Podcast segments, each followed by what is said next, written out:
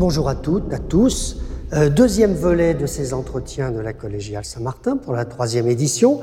Je tiens à remercier, elle vient d'arriver, Frédéric Daubigny, qui m'a permis de réaliser euh, ce projet quand on s'était rencontrés euh, il y a quelques années. Frédéric, je rappelle que vous êtes conseillère générale à la culture au département et, et je vous remercie. Voilà.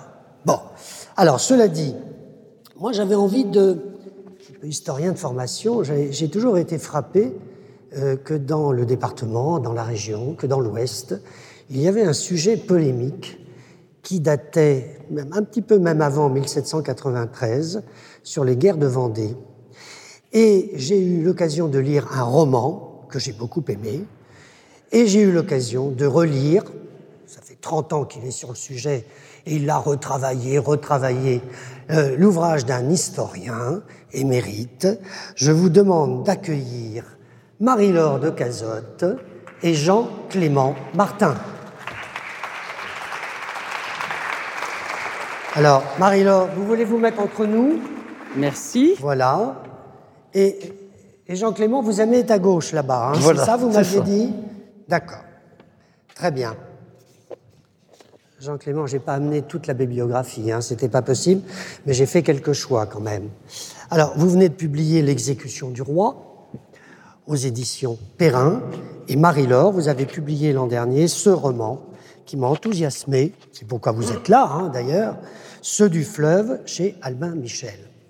Alors, quand j'ai dit que c'était euh, un sujet polémique, un sujet toujours d'actualité, avec une expression où les plaies sont encore ouvertes, là, les guerres de Vendée, ça vous a intéressé tous les deux, bien évidemment, vous à travers une fiction, Marie-Laure, et, Jean, Clément à travers des, essais.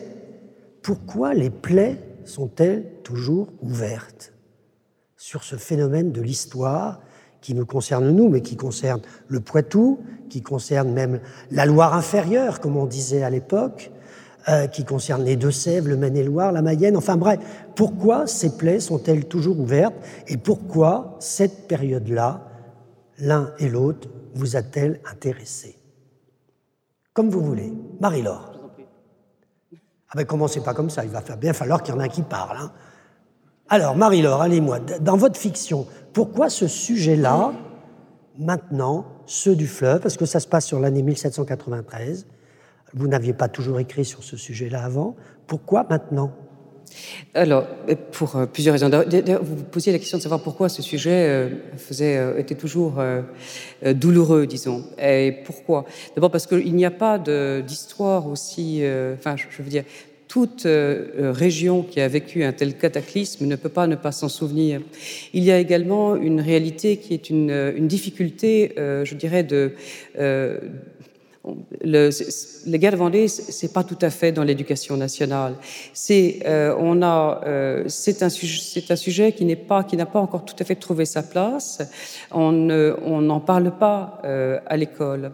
Et parallèlement à ça, je dirais que c'est une disons que c'est une histoire en marche. Nous espérons que qu'elle se pose une bonne fois pour toutes dans dans l'histoire, mais ne serait-ce que par, par, sa sémantique, on dit la guerre de Vendée, les guerres de Vendée, on a beaucoup de mal à, à la définir on voit bien que euh, ça reste une difficulté. Alors pourquoi moi dans ce sujet? Parce que euh, j'avais, euh, je dirais un peu par sens de la contradiction, parce que quand j'étais enfant, moi j'entendais toujours parler des guerres de Vendée par un certain prisme. C'est pas c'est pas l'unique sujet pour lequel je suis là-dedans. Et au fond, j'avais envie d'explorer ce, terrain de la façon la plus large, la plus et la plus neutre possible. Mais l'histoire du roman, c'est autre chose. À vous, Clément. Oui, merci. Euh, d'abord, merci de cette invitation et merci de votre présence. Euh, sur cette plaie toujours ouverte, il me semble qu'il y, a au moins trois raisons. Euh, bon, la première raison, Madame de Cazotte vient de le dire et a tout à fait raison. L'importance, évidemment, du traumatisme, c'est quand même la l'avant-dernière, on peut dire ça comme ça, guerre civile en France avant la Commune, c'est surtout, bien sûr, une guerre civile dont tout le monde sait l'importance, des massacres et des dégâts qui ont été provoqués par cette, ces guerres. Bon, c'est, je vois, le premier point. Le deuxième point, c'est que c'est une guerre que personne n'a jamais voulu vraiment revendiquer, puisque cette guerre est née des divisions dans l'État républicain du moment entre les factions euh, révolutionnaires et républicaines, et que la difficulté d'admettre que cette guerre a été provoquée par ces divisions demeure toujours.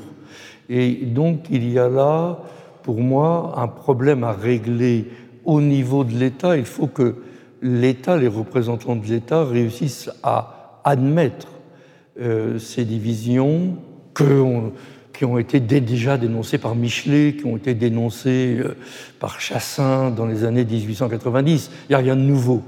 Mais il, serait nécessaire que là, il y ait une acceptation simple de ce qui s'est passé pour qu'effectivement le deuil se fasse et que le deuil se fasse au sein même de l'État. Et si vous me permettez, même euh, si euh, je vais parler de, de, personnes présentes, moi, il y a trois personnes qui ont joué un rôle pour moi important au moment du bicentenaire. C'était, je les cite en sachant, en pesant bien les mots, c'est Jacques Auxiette en Vendée, qui avait reconnu l'importance des colonnes infernales. C'est Jean-Marc Ayrault en 1994, quand il avait organisé une cérémonie euh, rassemblant euh, toutes les, les, parties présentes autour euh, de la, de la bataille de Nantes, et c'est Hervé de Charette à Saint-Florent-le-Vieil oui. qui avait organisé véritablement là une, un rassemblement des républicains et des, et des, royalistes, disons ça comme cela, en, en me faisant l'honneur euh, d'y participer. Et il me semble que c'est avec ce genre d'action qu'on pourra faire le deuil et sortir de ces difficultés. C'est peut-être pas, c'est peut-être pas euh, Jean-Clément Martin faire le deuil, mais c'est s'expliquer. Euh, parce, que, oui. parce que vous faites partie des historiens pas tièdes, on peut pas dire ça. Et moi, j'aime bien inviter des esprits qui sont un petit peu, pas à contre-courant, mais qui sont dans la polémique ou qui sont un peu dans les, dans les discussions. Mais sur quoi les historiens se battent depuis des années sur les guerres de Vendée? Quel est le sujet qui divise? C'est la reconnaissance des responsabilités. C'est la reconnaissance des responsabilités, et c'est pour ça que je parle effectivement de faire le deuil, puisqu'il faut que le deuil se fasse pour tout le monde, pour reconnaître la complexité des responsabilités et pour reconnaître qu'il y a eu euh, là euh, non pas deux clans qui se sont opposés, qui seraient la République d'un côté et les royalistes de l'autre, parce que c'est une vision euh, simpliste qui ne permet pas de comprendre les choses, mais qu'il y a bien eu, notamment dans le cas, dans le camp républicain révolutionnaire, des divisions qui ont été absolument dramatiques, qui ont permis euh, qui ont laissé faire ces massacres et sur lesquels il est nécessaire de boucler la boucle. Et alors, en même temps, aussi de reconnaître, et c'est là où j'ai une petite divergence avec Marie-Laure de Cazotte, c'est que la, la, mémoire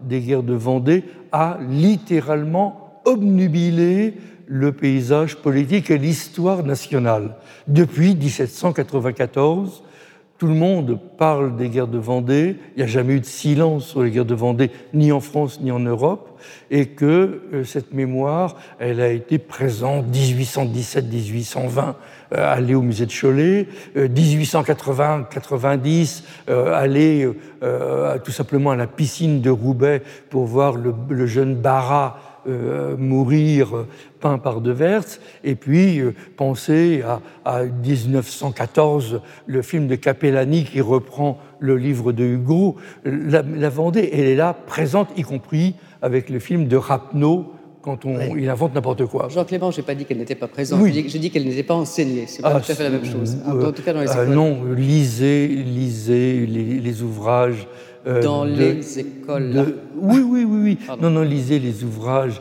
de, des années 1940. Il y a des pages entières sur la guerre de Vendée Où je suis d'accord avec vous, c'est qu'entre les années 60 et 80, il y a eu un trou. Et après, à partir de 1980-90, la guerre de Vendée revenait. Il y a même eu des manuels dans les années 90 où il y avait la page de gauche et la page de droite. Je vous laisse imaginer que les points de vue, c'était évident, mais on organisait des débats. Jean-Clément Martin, il y a un mot, j'enfonce le clou, le mot polémique sur les guerres de Vendée, c'est le mot génocide.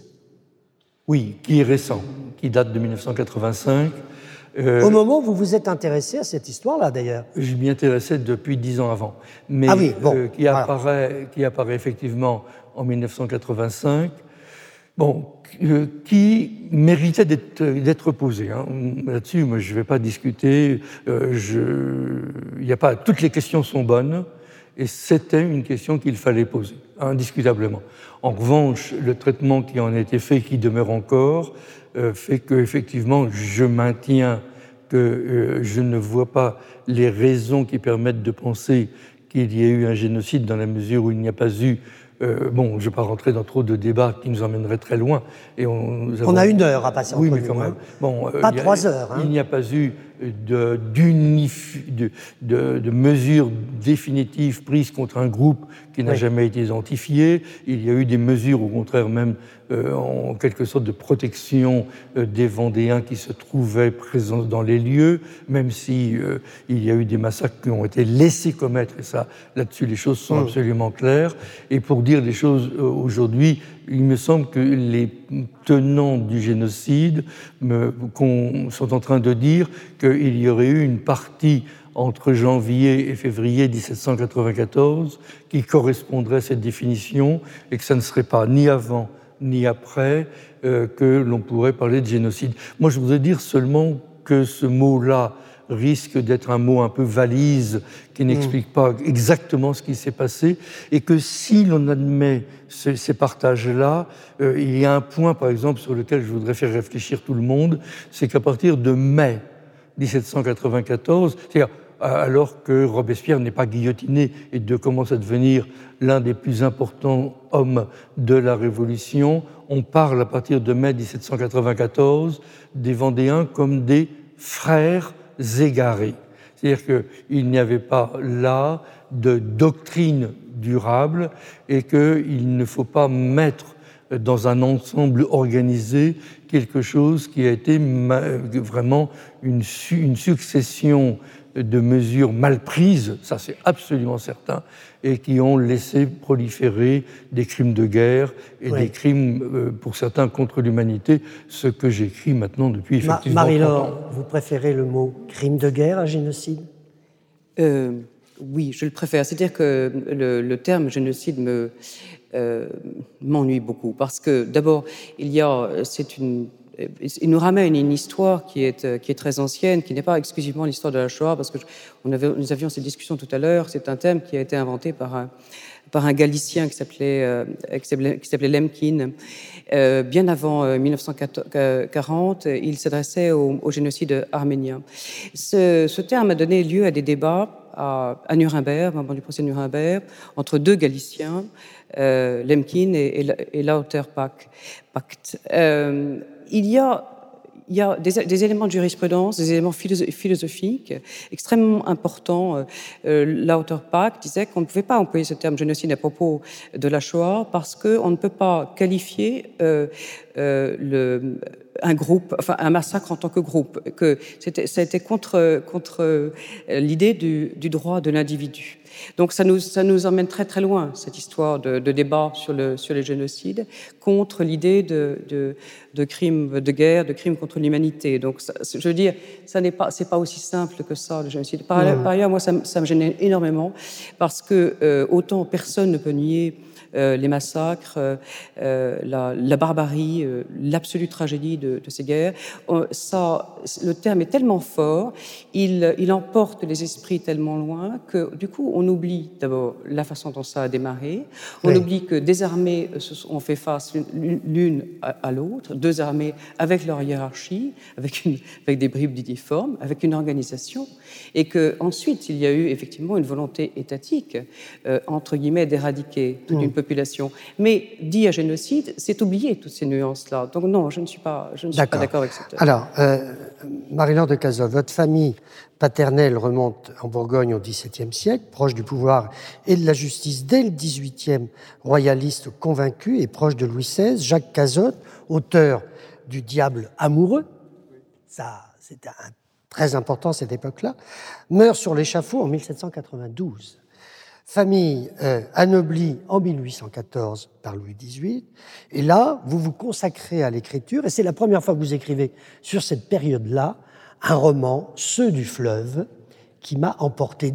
Cette histoire du roman, là, comment elle est arrivée? Elle est arrivée de façon complètement. Euh, j'ai cité dans le livre Cazotte parce que c'est l'ancêtre de mon mari que ça m'amusait. Euh, c'est l'auteur de Ce diable amoureux qui est quand même un texte fabuleux. Bref, euh, en tout cas, non, ce n'était pas un but, un objectif que j'avais. J'étais à l'époque, je travaillais sur. je suis une passionnée de la Grèce archaïque. Je travaillais sur Laios, le père d'Oedipe. Euh, je suis passionnée de psychanalyse. Bref, j'avais consacré pas mal de temps à cette recherche-là. Et puis en relisant mes pages, j'en avais quand même 120. J'étais chez moi, dans les mots, j'étais en face du portrait d'un de, mes ancêtres. Euh, vous habitez Jalais, hein, vous, juste à côté. Voilà.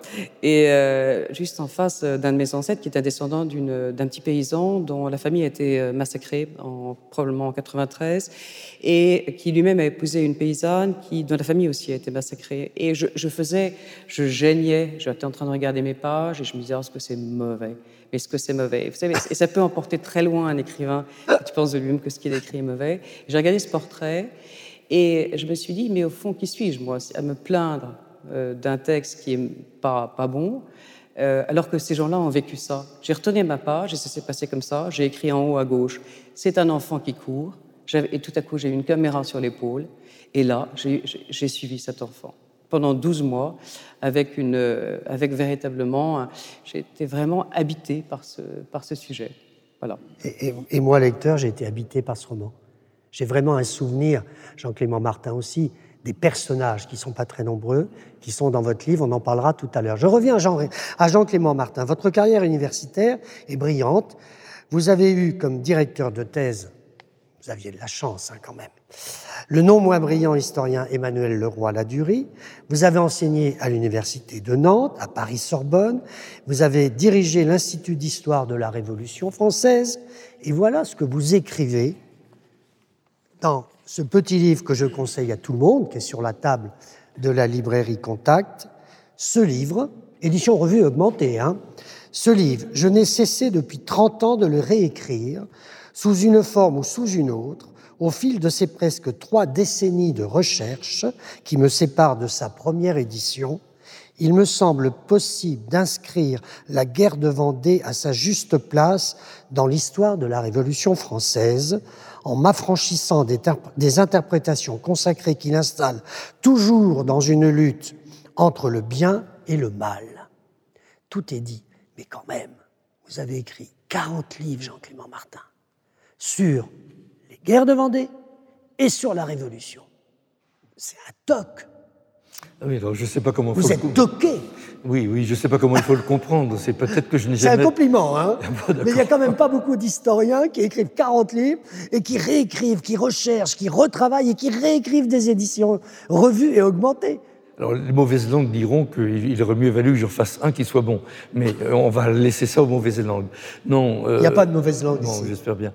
Mais non, la, question, c'est que c'est quand même une question extraordinairement compliquée et que dès lors qu'on rentre euh, dans des sujets aussi difficiles et aussi euh, mélangés avec des personnages qui sont souvent finalement mal connus, eh bien, on se rend compte que dès qu'on tire le fil, on trouve toujours quelque chose et on trouve toujours quelque chose. Et je crois que c'est quelque, enfin, c'est aussi euh, la nécessité de la modestie.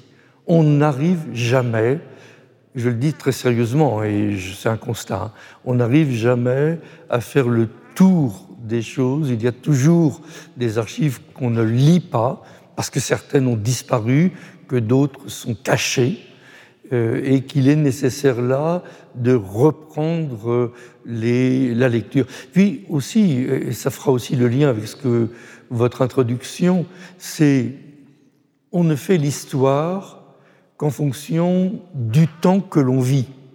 Euh, j'ai été personnellement extrêmement marqué par les guerres de la Yougoslavie dans les années 90, mmh. qui ont changé ma façon de voir la guerre. Et c'est aussi pour ça que de, la question du génocide a été importante, parce que même si je ne partage pas du tout ce point de vue, ça a obligé à revoir les arguments, à confronter euh, son, le point de vue avec d'autres points de vue, et c'est aussi comme ça que l'histoire se fait continuellement.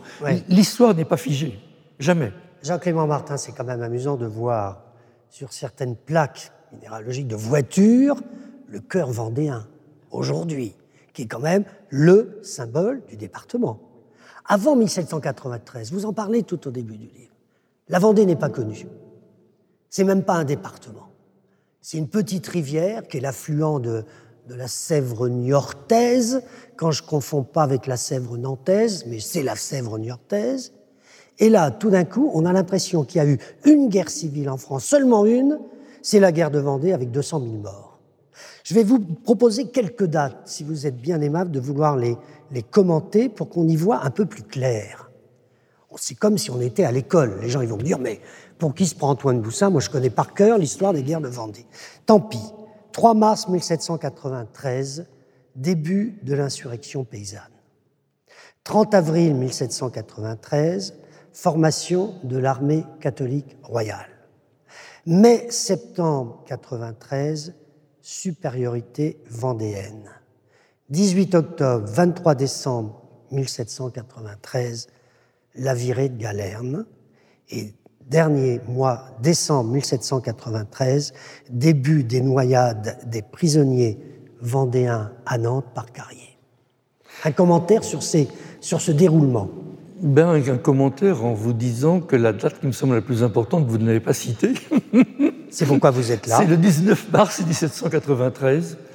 19 mars 1793, quand les soulèvements euh, de paysans, de ruraux, qui se sont produits dans tout le sud de la Loire, mais aussi en Bretagne, mais aussi en Alsace, mais aussi, euh, ça viendra après dans le Massif central, euh, ces soulèvements dans le sud de la Loire, le 19 mars 1793, sont vainqueurs à côté de Saint-Fulgent, donc au cœur du département de la Vendée, et que ça arrive à Paris à la Convention, hmm. alors que les conventionnels, les montagnards estiment que les Girondins ont été complices des insurgés et qu'ils apprennent cette défaite absolument imprévisible, comment des troupes paysannes ont pu vaincre des soldats de ligne, ça, ne tient pas debout, donc ils vont accuser les Girondins d'être vraiment hmm. les complices, les traîtres,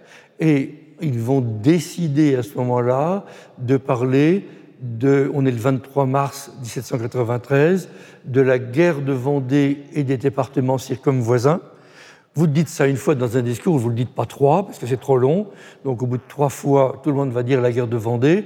Et les, les, autorités du Maine-et-Loire et les autorités de Loire-Atlantique, Loire inférieure à ce moment-là, mmh. vont dire ça se passe en Vendée, ça se passe pas chez nous, et nous ne sommes pas complices de la chose. Bon, et une fois qu'on a dit ça, on a créé un monstre contre lequel on va envoyer des soldats venus de partout, qui seront mal contrôlés, qui seront mal dirigés, qui seront divisés entre eux, qui se feront battre régulièrement, et on dira la guerre de Vendée, c'est le phénix, on va monter la guerre de Vendée sur un pinacle qu'elle n'aurait jamais dû atteindre, mmh. on n'enverra pas de bonnes troupes, et il y aura cette succession de défaites qui permettront aux Vendéens de se structurer dans les armées catholiques et royales jusqu'au moment où on enverra vraiment les armées de sans-culottes qui seront unifiées de force là mmh. et euh, qui feront basculer les choses. Donc on a une guerre qui naît dans ces circonstances-là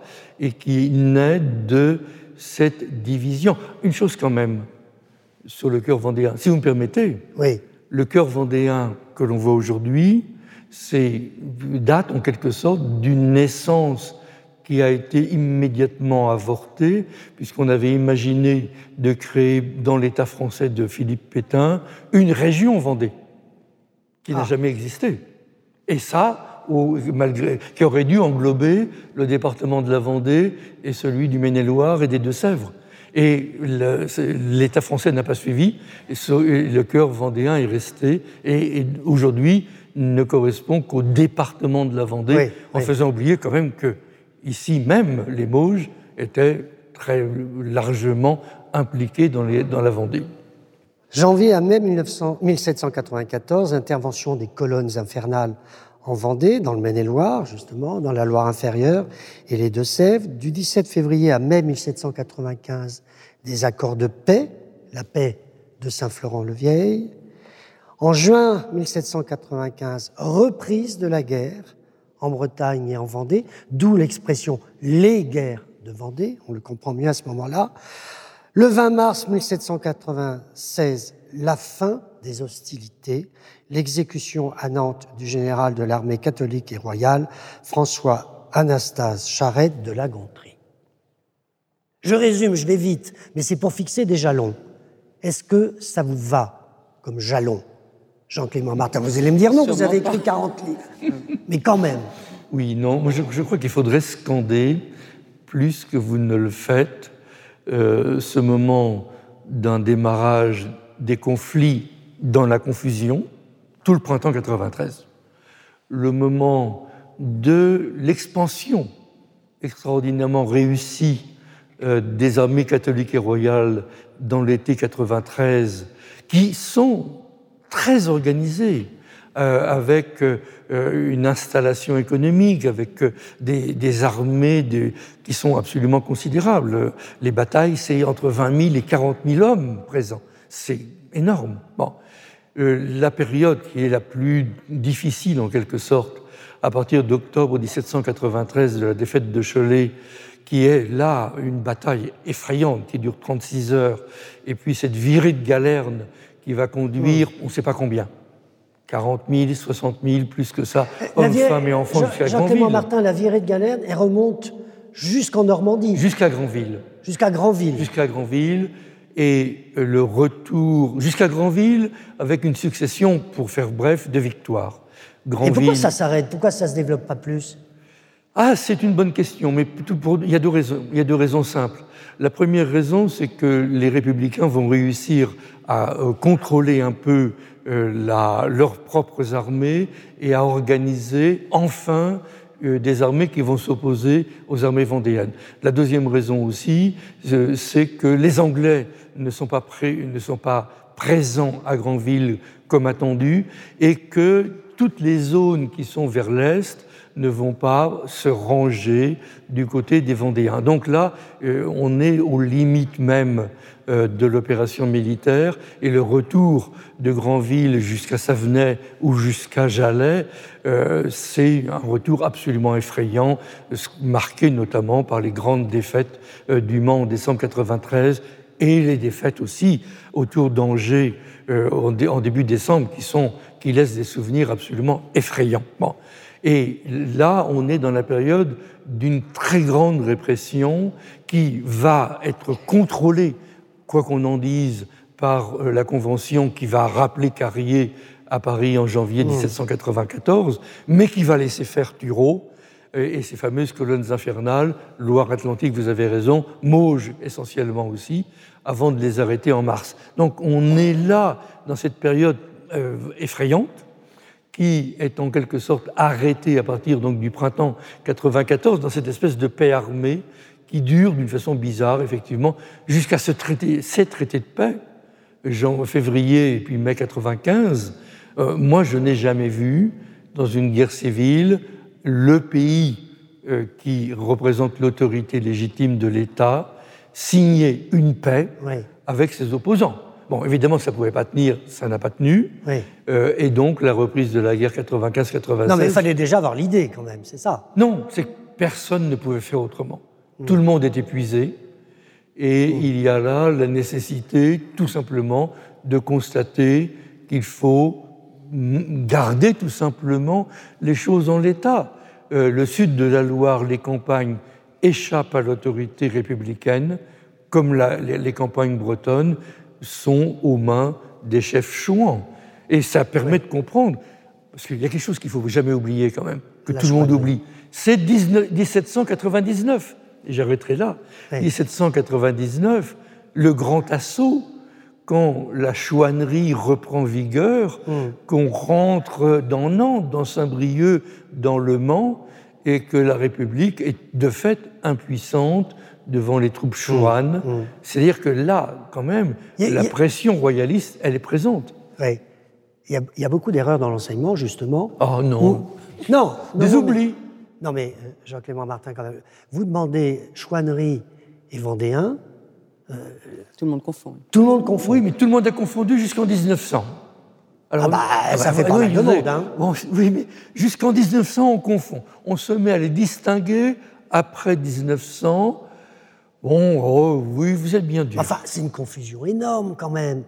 C'est comme si, je sais pas quoi, les, les historiens de la Révolution confondaient à un moment les Girondins et les Jacobins. Et qui ont été confondus jusqu'en 1792. Marie-Laure de Cazotte, est-ce que vous avez une question à poser à Jean-Clément Martin sur ce qu'il vient de dire? Ah, Dites-moi oui. Euh, ah, qu'est-ce que je pourrais poser comme question? Il y en a beaucoup. Oui, non, il y en a trop. Je, ne pense à, rien immédiatement. Euh, non, c'est-à-dire que euh, Jean-Clément Martin est incontournable en tant qu'historien sur les, guerres de Vendée. Vous n'êtes pas le seul à avoir traité évidemment de ce sujet-là, mais c'est vrai que pour une romancière comme moi, euh, son ouvrage est, un, point d'appui parce qu'il a une écriture extrêmement condensée, extrêmement claire, et puis aussi il a une façon, Jean-Clément a une façon de, se tenir devant l'histoire, je dirais de façon extrêmement droite. Donc c'est vraiment pour, voilà, pour moi en tout cas son, ouvrage a été un a été un, appui et également le travail d'Alain Gérard, etc. Hmm. Donc j'ai pas de questions. Bon, bah, très bien. Écoutez, parlons maintenant de votre dernier ouvrage, Jean-Clément Martin l'exécution du roi, 21 janvier 1793. L'ouvrage est passionnant. Il y a eu beaucoup de choses déjà décrites sur cette fameuse journée, mais vous, vous remontez le fil, et j'aime beaucoup déjà dans l'avant-propos ce que vous dites sur cette lecture-là. Sans doute la formule de Balzac hante-t-elle tous les esprits? En coupant la tête de Louis XVI, la Révolution française a coupé la tête de tous les pères de famille. Balzac mais pas plus que l'envolée célèbre de Clémenceau. La Révolution est un bloc. Elle ne rend compte de ce que s'est effectivement passé. On comprend mal d'ailleurs que la phrase de Raymond Aron, La Révolution est tout sauf un bloc, soit si régulièrement négligée qui rompt les habituelles lectures théologiques de la période révolutionnaire. S'il eut bien changement d'époque, comme l'a dit Joseph de Maistre, la mutation s'est faite sur des années, s'accélérant ponctuellement entre août 1792 et janvier 1793. Vous ne l'avez pas réécrit 30 fois, cette journée du 21 janvier 1793. Laissez-moi le temps, oui. Laissez-moi 30 ans, oui. Non, non, non, vous avez raison. Non, ce que, ce que j'ai voulu dire là, et je vous remercie, c'est que euh, la journée du 21 janvier 1793 est importante, évidemment, tout le monde l'a dans la tête, mais qu'il il fallait, je pense, bien comprendre qu'elle était moins menée par l'opposition entre euh, République d'un côté et monarchie de l'autre, qu'elle n'avait été en fait menée par toutes les rivalités internes entre, alors là on ne va pas détailler, hein, les montagnards, euh, les Girondins et les sans-culottes, mmh. et que pour moi, justement, on ne peut pas comprendre l'exécution du roi autrement que dans l'opposition entre ces trois forces, parce que les montagnards rechignaient finalement à envoyer le roi à l'échafaud comme ça, les sans-culottes voulaient l'envoyer immédiatement. Oui, sans procès. Sans procès. Et les Girondins voulaient, pour de multiples raisons, y compris de bonnes raisons, parce qu'une partie d'entre eux étaient décidément opposés à la peine de mort. Euh, donc ce n'étaient pas seulement des traîtres ou des modérés, hein, disons-le autrement, mais euh, étaient réticents, eux, à envoyer le roi à l'échafaud. Et que le roi va à l'échafaud autour vraiment de la volonté des sans-culottes, qui sont les seuls à tout organiser avec quelque chose d'assez invraisemblable, c'est que le jour de l'exécution, il n'y a aucun député sur la place de la Concorde, place de la Révolution en ce moment-là, mmh. alors qu'ils sont euh, dans l'Assemblée à, quelque chose comme 400 mètres. Donc, euh, la mort du roi, c'est d'abord ce règlement de compte entre républicains, ce qui n'enlève rien à ce qui se passe bien sûr autour de la personne du roi, qui euh, adopte une position extraordinairement ferme et difficile à comprendre. Parce que je suis moins persuadé que le roi avait une stratégie mmh. et que cette stratégie alliée à des convictions extrêmement fermes explique que le roi ait été muet pratiquement pendant tout le temps du procès. Mmh. Parce que, si d'un mot, et puis on va arrêter, c'est que jusqu'au dernier moment, si le roi, et je crois qu'il l'avait fait, euh, faisait les calculs de voix possibles, il était à peu près certain que les scrutins allaient se tenir avec un écart de voix extrêmement faible bah oui, vous, et qu'il avait toutes les possibilités de ne pas être mené à l'échafaud.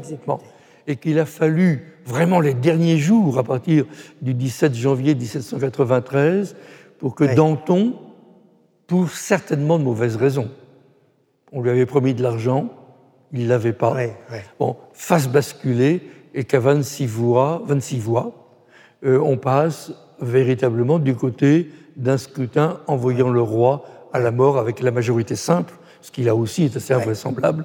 Mais on, est dans ce jeu politique. Et tout le livre, c'est ça. On risque de vous étonner. J'ai plus insisté sur les jeux politiques que sur le rapport au roi. moi, j'ai trouvé votre livre vraiment formidable parce que La Nuit de Varennes. Vous, l'avez lu, Marie-Laure, le livre? Bien, sûr. La Nuit de Varennes, 1791, 20 juin 1791. Ben, Mona Ozouf a écrit un peu sur, sur cette nuit-là. C'est formidable. Mais c'est une nuit romanesque. Ah oui. On ne peut pas trouver plus nuit romanesque que ces époux partant, se cachant, se grimant pour Varennes. C'est le début de votre livre. Mais ce qui est passionnant aussi, c'est toute l'épopée de comment les Jacobins changent de position, comment les Girondins changent de position, comment Pétion, Danton, tous ces acteurs-là qui sont nombreux dans votre livre, changent de position. On, est à l'abri de rien, comme dans le roman euh, de Marie-Laure de Cazotte, on est à la personne n'est à l'abri. Et là où j'ai trouvé ça passionnant, c'est le résultat du procès.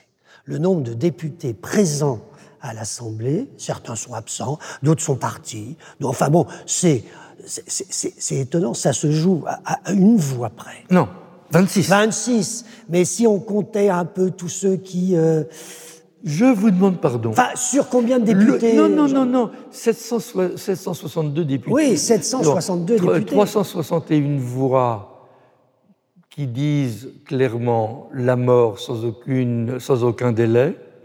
387 voix, donc au total, qui disent la mort éventuellement avec un délai, mais sans condition, et donc 344 voix avec des avis très divergents. Mais ce qui me semble très intéressant, c'est que l'opposition entre 361 et 360 voix a été faite immédiatement après la mort du roi pour manipuler en quelque sorte les chiffres, puisqu'on mettait dans les 360 voix toutes les voix qui avaient mis une façon ou d'une autre des conditions, même quand c'était des gens qui étaient absolument décidés pour la mort du roi. Si je le redis autrement, parce que ça, ça peut paraître très compliqué, il y a vraiment 387 personnes qui votent pour que le roi soit exécuté, avec plus ou moins de délai. Mais la chose est claire. Mais dans la mesure où il y a bien eu ces, ces hésitations-là, on peut rassembler toutes les autres voix contre les 361 qui n'ont dit que la mort, pour jouer sur une voix. Et là, la légende s'en empare pour dire s'il y a une voix, on accuse le cousin du roi. Louis-Philippe. Bon. Et donc, évidemment, ça ne tient pas debout. Mais on est là dans ces naissances de légendes, dans ces polémiques inventées, mm. et c'est ça qui est aussi extrêmement important et qui permet de faire que les fictions se branchent sur l'histoire. On va y venir. C'est que là, Martin, tout, est, tout est possible. Dernière question, purement d'un intérêt régional. Comment a voté le Maine-et-Loire? Comment a voté la Vendée le jour du procès? Oh, c'est compliqué là. Euh, ah bon, bah alors non, brièvement. Non, parce que même Morisson. Euh, écoutez, je vais vous dire quelque chose. Je suis incapable de vous donner. Ça doit être moitié-moitié. Hein. Euh, mais là, je vous demande pardon. Je n'oserais pas le dire d'une façon trop affirmative pour éviter de dire trop de bon, bêtises. Bah vous ferez un autre livre alors. Oui, bon, d'accord. Très bien. Marie-Laure de Cazotte, ce roman a évidemment un travail historique profond. Vous avez beaucoup travaillé l'histoire, vous connaissez très bien ce sujet, vous habitez Jalais, la Loire ne vous est pas inconnue, au contraire, c'est votre territoire. Je dirais même que la Loire, le fleuve, est le personnage principal de ce livre. Oui, le fleuve, en fait, euh, est un peu quasiment l'auteur de, tous ces, de tous ces six personnages. Enfin, je veux dire, le, fleuve, effectivement, a pris une dimension dans, ce, cette fiction qui est, euh, qui allégorique, philosophique. Euh, il est à la fois le, reflet des personnages, euh, c'est-à-dire qu'en fait, il, tous les, il, il, révèle le caractère des personnages, il introduit leur passé, il les introduit dans leur futur. Par exemple, il y a à l'intérieur de ce livre le personnage d'un jeune garçon qui s'appelle Henri, donc Henri, euh, c'est l'enfant qui court dont je parlais tout à l'heure. Henri euh, donc est un enfant qui fuit sa ferme du bocage. À l'époque, toutes les fermes dans le bocage étaient des fermes mm. qui étaient en pierre grise, entourées de champs, mais surtout entourées de, de, forêts très épaisses. Le paysage a profondément changé, comme vous le savez tous, et on se rendait d'un lieu à un autre, en général par des chemins très étroits ou des chemins creux. Donc cette, ce jeune Henri, lorsqu'il fuit au hasard, qu'il se retrouve au bord de ce fleuve, il n'a jamais vu un fleuve. Il voit une grande tresse d'eau de, d'eau et de sable et de végétation. Et sa première, euh, sa, première, euh, premier réflexe, c'est de se demander si c'est si possible, si c'est même permis de voir si loin. Et, et, là, le fleuve, à partir du moment où il est au bord du fleuve, toute la question de son, de son entrée dans son deuil euh, s'ouvre. Il va trouver... Ce deuil parce qu'il a perdu sa mère. Parce qu'il a perdu son père et son père, est mort, sa mère est morte bien avant. Et alors là, il découvre une coiffe de femme qui est magnifiquement brodée et il s'imagine que c'est une coiffe qui, est, euh, qui lui est donnée par sa mère qui est en paradis. Et on va retrouver ce petit personnage avec qui va rencontrer Pierre, l'autre homme de Dites-nous quel âge il a, Henri. Henri doit avoir 9 ans. Donc c'est un petit garçon... Euh, qui est tout au long de ce roman. Hein tout au long de ce roman, c'est vraiment le, le, le, le, personnage principal avec le fleuve, euh, qui est un petit garçon qui a la particularité, de son père lui, lui, disait euh, qu'il a la particularité d'entendre loin. Mais euh, ah la notion d'écoute, la notion d'ouïe, euh, qu'un qu historien ne peut pas traiter, est très importante à l'intérieur de ce, de ce récit. Ah oui. On n'écoutait pas, on n'entendait pas la même chose, évidemment, à l'époque. Et le le rapport au son, là je fais une petite digression, mais le rapport au son, par exemple, je me suis posé une question euh, d'ordre, euh, pour le coup, historique, mais sensoriel aussi. Pourquoi euh, les, les républicains avaient tellement peur des cris euh, des Vendéens. On peut se poser la question, je veux dire, tout le monde crie de la même façon. Mais en fait, ce qu'on ne sait pas, c'est que dans les Mauges, moi je me suis adressé à un spécialiste du dariolage, qui est un, homme particulièrement difficile, je dois dire. Euh, et euh, le dariolage, c'est l'art de, mener les bœufs. Et le dariolage, vous savez, c'est comme on dit va et oh la vache, vous voyez tout, ça. Eh bien, ce dariolage-là était très très important à la fois pour guider les, les bœufs, mais surtout pour prévenir ses voisins qu'on partait dans les chemins creux. Donc on dariolait, mais à très très haute voix. En fait, ces gens avaient mmh. des coffres, les gens des Mauges, avaient des coffres euh, extrêmement importants. Mais en tout cas, euh, pour en revenir au fleuve, euh, dire chaque pardon, pour digression atroce. Euh, pour revenir au fleuve, Pierre, l'autre personnage que va rencontrer ce Tout au début du livre, Pierre pose ses apôts.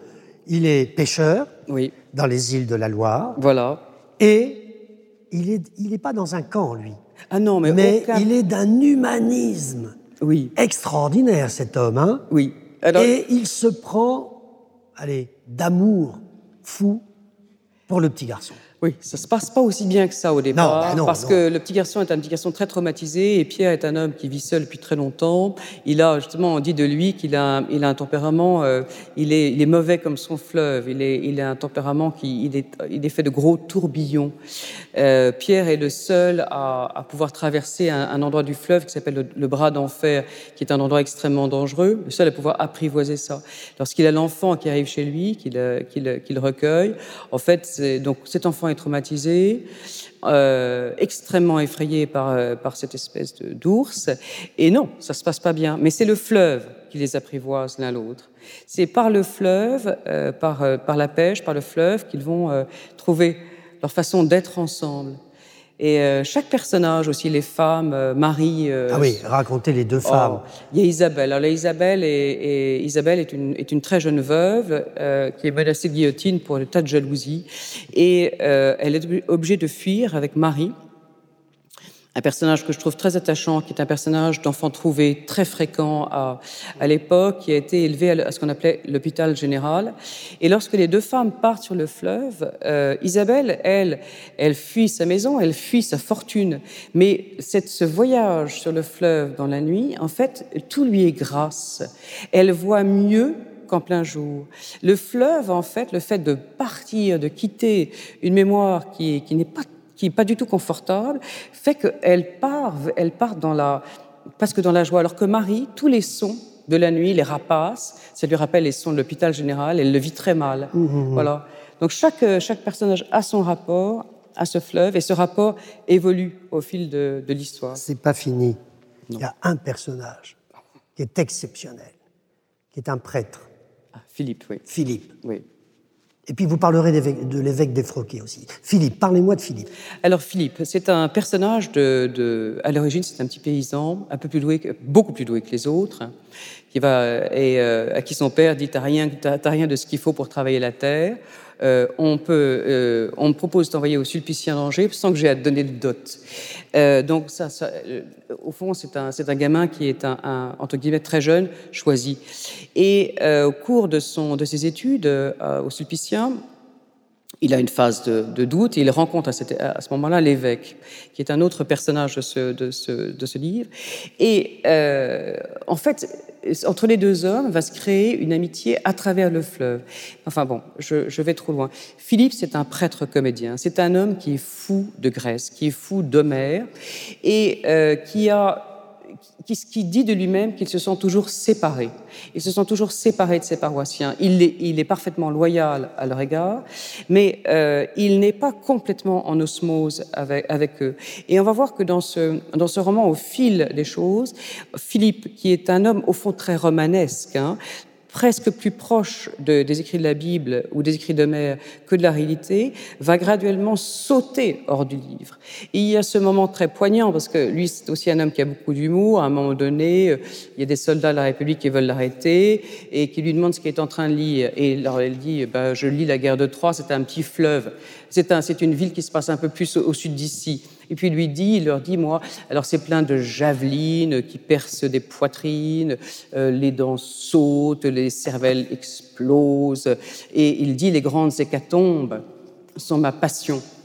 Mais lorsque lui fait face à l'hécatombe dans la réalité, il dit, mais sa première pensée, c'est de dire, de dire mais, mais ce n'était qu'une histoire, mes amis, qu'une histoire comme il y en a dans la Bible et chez Homère. Et là, il saute hors du roman et il dit, et il a cette pensée qui est, qui est très, qui est, qui est- pas extrêmement tragique, enfin au sens grec du terme, c'est-à-dire vraiment presque c'est le chant. Il a cette pensée. Vous savez, vous saviez que cela existait. Vous avez, vous avez, on vous a lu la Bible. Vous, vous, vous saviez que cela existait. Or vous y avez été quand même. Et il se pose cette question est-ce que le mal, au fond, ne toujours, serait-il toujours qu'un trop tard Vous saviez, mais vous y avez été quand même? Marie-Laure de Cazotte, vous m'avez piégé un moment parce que j'ai été chercher l'origine des lieux. bah oui, Oui. Mariet, j'ai regardé où c'était sur la Ah, carte. Oui. Vous savez, je suis, je suis du Saumurois, hein, c'est loin hein, de tout ça. Mais j'ai compté les ponts que- qui sont dans votre roman, je ne me suis pas retrouvé. Euh, le château de Floss, vous l'avez inventé Oui. Oui, parce qu'il me fallait. C'est pas mal fait, Jean-Clément Martin. Hein on y croit. Oui, oui. Hein le, village de Floss, euh, le château de Floss, c'est un lieu, je dirais presque un, lieu, enfin c'est un peu un lieu de la, un lieu de la magie, c'est presque un lieu allégorique. Il y a à Floss, qui est un village euh, qui a été décimé par une épidémie euh, de variole, euh, des, des, villageois qui vivent de façon très étrange. En fait, ils ont, ils, ont, ils ont, complètement changé leur rapport au temps. Le curé, il est à la fois curé et marchand de vin. Euh, le meunier, il est meunier, mais euh, quand il faut qu'il fasse de la couture, il, il se met sous le, sous le, chapeau de sa femme. Ils, ce sont des gens qui se disent flossilisés. Ils sont fossilisés. Alors là, il y a Amédée Ramurien qui attend. Il est au bord du fleuve dans ce château. Il attend. Il, il se désespère. L'évêque. Euh, L'évêque, voilà. Il se désespère. Il, il espère son ami Philippe, le, le curé. Et, euh, et il a à ses côtés un très vieil abbé qui est un, un qui est un, abbé que l'on dit parfumé au nuage, parce que c'est un, il est un petit peu, c'est un abbé un peu planant qui a des rêves prémonitoires. Et un jour à l'église, il a dit, il a dit aux villageois, euh, eh ben, préparez-vous, euh, des enfants vont venir. Et comme tout le monde le croit, alors l'une a dit à l'autre, des enfants, euh, beaucoup d'enfants vont venir. Elle dit beaucoup, ça veut dire combien? Et ce sont des villageois qui se préparent à l'arrivée d'enfants mais ils ne se préparent pas de la façon dont, dont euh, des gens se préparaient à l'avenue de réfugiés. Ils ne voient de l'enfance, ils ne pensent qu'à l'enfance. Hmm. Lorsque les enfants seront là, ils verront des enfants qui portent dans leurs yeux la tragédie. Alors, c'est un, roman, un roman d'amour, hein, d'humanisme, je dirais mm. plutôt, qui, qui fait du bien, qu'on ne peut pas lâcher, bien évidemment, parce que c'est court, mais c'est très, très bien mené mais c'est un roman terrifiant aussi sur la description de cette tragédie. Quand je disais que personne n'est à l'abri de rien, c'est on est cerné par les dénonciations, les massacres, les tueries, les. Vous, avez même à un moment, vous, vous mettez en italique des sources des extraits de journaux, des décrets que vous trouvez Oui, euh, parce qu'il y a euh, le, vieil abbé qui lit toujours des, décrets à, à Amédée dans son château. Il y a des moments assez comiques d'ailleurs euh, quand il y a du moniteur. C'est très drôle. Mais effectivement, oui, il y a cet afflux de, textes. D'abord, ce ne sont pas des décrets. Dans le moniteur, ce sont des, enfin, pas exclusivement des décrets, il y a beaucoup de textes. Donc, il y a, une réalité qui se pose. Euh, mais les massacres, non, il n'y en a pas. Je veux dire, les massacres, on les sent, mais je veux dire, ils sont traités dans le texte de façon très distanciée. Par exemple, euh, moi, ça m'intéresse absolument pas de, de travailler sur euh, sur un charnier, sur, sur, le plan, sur le plan d'écriture, pas du tout. Mais il y a, euh, par exemple, il y a un moment donné, il y a un soldat qui est un anonyme qui regarde un corps et il dit "Je hais les morts." Les morts, ça devrait servir à quelque chose, ça sert plus à rien. Et là, dans la façon dont il parle, on voit bien que cet homme en a vu tellement, mais tellement, tellement, qu'il est, il, a cette parole, je hais les morts. Et là, on, euh, là donc je passe toujours, enfin, pardon, je passe toujours par un biais un petit peu, euh, un petit peu annexe, même au moment du marié euh, qui a été au Mariès, c'est un endroit à côté de Saint-Florent-le-Vieil où il y a eu trois euh, massacres, euh, dont le premier un 24 décembre. Il se trouve que, enfin bon, je vais pas raconter toute l'histoire, mais là aussi, on se tient à distance. On n'est pas, on n'est pas comme dans Homère. On ne voit pas les javelines traverser les poitrines. Hein, on ne voit pas la cervelle. Oui, oui, mais c'est d'une violence incroyable. Vous êtes d'accord avec moi que tous les gens qui sont derrière ces personnages sont prêts à en découdre sont prêts à dénoncer, sont prêts à organiser euh, des tueries, des massacres. Oui, oui, ça va très vite ça va très très vite. Il y a, euh, alors je ne sais pas, alors Jean Clément évidemment un, un, prisme beaucoup plus, euh, euh beaucoup plus, euh, je dirais, factuel que le mien.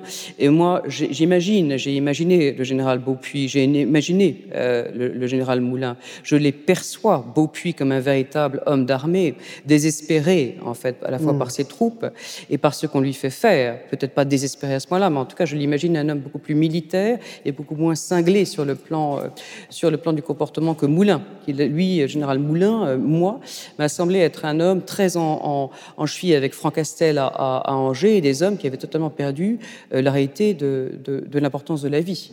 Euh, c'est effrayant ce qui se passe à, à, partir de, je dirais, de novembre 93, tous ces gens qu'on emmène à Angers, ces femmes, ces enfants, ces, vieillards. c'est effrayant ce qui se passe dans la citadelle d'Angers, etc. Donc oui, ça, il y, y, a toute cette réalité-là. Mais les personnages, mes, personnages sont des personnages apolitiques. Et eux, le père Philippe, lui, est en, prise parce qu'il s'est déguisé en soldat, après s'est déguisé en mendiant. C'est un homme qui paye très cher son goût du théâtre, je, dirais. Mais bon. Jean-Clément Martin, une dernière question sur le roman que vous avez lu à Marie-Laure de Cazotte. Oui, il me semble. Bon, c'est un roman et je trouve que vous, vous abordez, vous avez raison, euh, le, les faits avérés et connus en histoire pour essayer de, de, trouver, de proposer une leçon un peu intemporelle. Et je, je, pense que vous avez euh, parfaitement raison.